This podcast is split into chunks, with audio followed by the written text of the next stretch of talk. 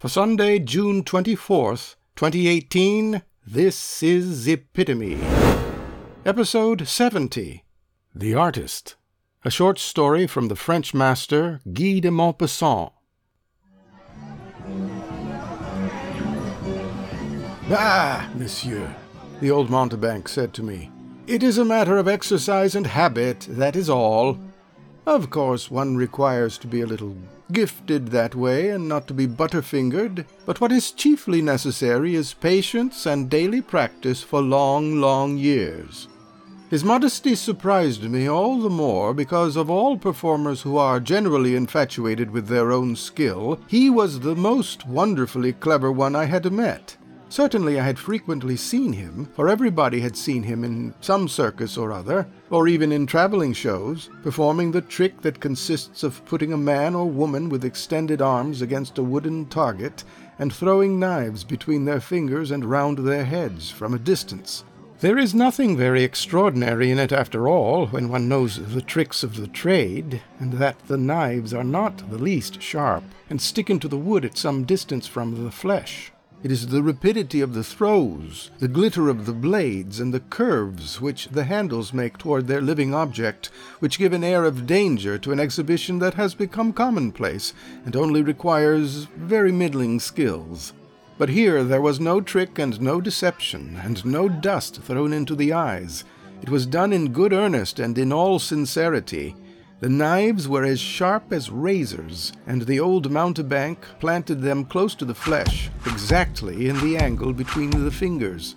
He surrounded the head with a perfect halo of knives, and the neck with a collar from which nobody could have extricated himself without cutting his carotid artery, while, to increase the difficulty, the old fellow went through the performance without seeing, his whole face being covered with a close mask of thick oilcloth. Naturally, like other great artists, he was not understood by the crowd, who confounded him with vulgar tricksters, and his mask only appeared to them a trick the more, and a very common trick into the bargain. He must think us very stupid, they said. How could he possibly aim without having his eyes open?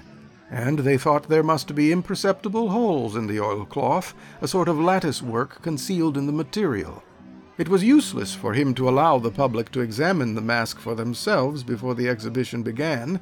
It was all very well that they could not discover any trick, but they were only all the more convinced that they had been tricked. Do not the people know that they ought to be tricked?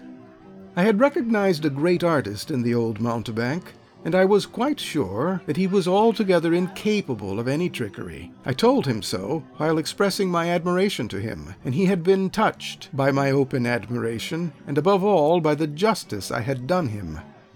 Thus we became good friends, and he explained to me very modestly the real trick which the crowd do not understand, the eternal trick contained in these simple words to be gifted by nature and to practice every day for long, long years. He had been especially struck by the certainty which I expressed that any trickery must become impossible to him. Yes, he said to me, quite impossible. Impossible to a degree which you cannot imagine. If I were to tell you, but where would be the use? His face clouded over, and his eyes filled with tears. I did not venture to force myself into his confidence. My looks, however, were not so discreet as my silence, and begged him to speak, so he responded to their mute appeal. After all, he said, why should I not tell you about it? You will understand me. And he added with a look of sudden ferocity, She understood it, at any rate. Who? I asked. My strumpet of a wife, he replied. Ah, monsieur, what an abominable creature she was, if you only knew. Yes, she understood it too well, too well, and that is why I hate her so, even more on that account than for having deceived me, for that is a natural fault, is it not, and may be pardoned. But the other thing was a crime, a horrible crime. The woman who stood against the wooden target every night with her arms stretched out and her finger extended, and whom the old mountebank fitted with gloves and with a halo formed of his knives, which were as sharp as razors, and which he planted close to her, was his wife. She might have been a woman of forty, and must have been fairly pretty, but with a perverse prettiness. She had an impudent mouth, a mouth that was at the same time sensual and bad, with the lower lip too thick for the thin, dry upper lip. I had several times noticed that every time he planted a knife in the board, she uttered a laugh, so low as scarcely to be heard, but which was very significant when one heard it, for it was a hard and very mocking laugh. I had always attributed that sort of reply to an artifice which the occasion required. It was intended, I thought, to accentuate the danger she incurred and the contempt that she felt for it, thanks to the sureness of the thrower's hands.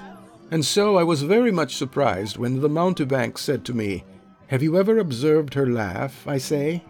Her evil laugh, which makes fun of me, and her cowardly laugh, which defies me. Yes, cowardly, because she knows that nothing can happen to her, nothing, in spite of all she deserves, in spite of all that I ought to do to her, in spite of all that I want to do to her. What do you want to do? Confound it! Cannot you guess? I want to kill her. To kill her because she has because she has deceived me? No, no, not that. I tell you again. I have forgiven her for that a long time ago, and I am too much accustomed to it. But the worst of it is that the first time I forgave her, when I told her that all the same I might some day have my revenge by cutting her throat if I chose, without seeming to do it on purpose, as if it were an accident, mere awkwardness. Oh, so you said that to her? Of course I did, and I meant it. I thought I might be able to do it, for you see I had the perfect right to do so.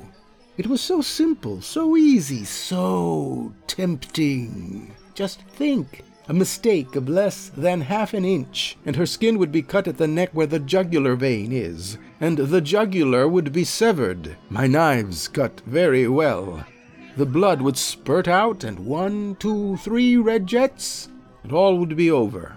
She would be dead, and I should have my revenge. That is true, certainly, horribly true. And without any risk to me, eh? An accident, that is all. Bad luck. One of those mistakes which happen every day in our business. What could they accuse me of? Whoever would think of accusing me, even? Homicide through imprudence? That would be all. They would even pity me rather than accuse me. My wife, my poor wife, I would say, sobbing. My wife, who is so necessary to me, who is half the breadwinner, who takes part in my performance. You must acknowledge that I must be pitied. Certainly, there is not the least doubt about that. And you must allow that such a revenge would be a very nice revenge, the best possible revenge which I could have with assured impunity. Evidently that is so. Very well. But when I told her so, as I have told you, and more forcibly still, threatening her as I was mad with rage and ready to do the deed that I had dreamed of on the spot, what do you think she said? That you were a good fellow, and would certainly not have the atrocious courage to. Tut, tut, tut! I am not such a good fellow as you think. I am not frightened of blood, and that I have proved already, though it would be useless to tell you how and where. But I had no necessity to prove it to her, for she knows that I am capable of a good many things, even of crime, especially of one crime. And she was not frightened. No! She merely replied that I could not do what I said. You understand? That I could not do it. Why not? Ah, monsieur, so you do not understand. Why do you not? Have I not explained to you by what constant, long, daily practice I have learned to plant my knives without seeing what I am doing? Yes, well, what then? Well, cannot you understand what she has understood with such terrible results, that now my hand would no longer obey me if I wished to make a mistake as I threw? Is it possible Nothing is truer, I am sorry to say, for I really have wished to have the revenge which I have dreamed of, and which I thought so easy. Exasperated by that bad woman's insolence and confidence in her own safety, I have several times made up my mind to kill her, and have exerted all my energy and all my skill to make my knives fly aside when I threw them, to make a border round her neck. I have tried with all my might to make them deviate half an inch, just enough to cut her throat. I wanted to, and I have never succeeded, never. And always the slut's horrible laugh makes fun of me, always, always. And with a deluge of tears, with something like a roar of unsatiated and muzzled rage, he ground his teeth as he wound up. She knows me, the jade. She is the secret of my work, of my patience, of my trick, routine, whatever you may call it. She lives in my innermost being and sees into it more closely than you do, or than I do myself. She knows what a faultless machine I have become, the machine of which she makes fun, the machine which is too well wound up, the machine which cannot get out of order. And she knows that I cannot make a mistake.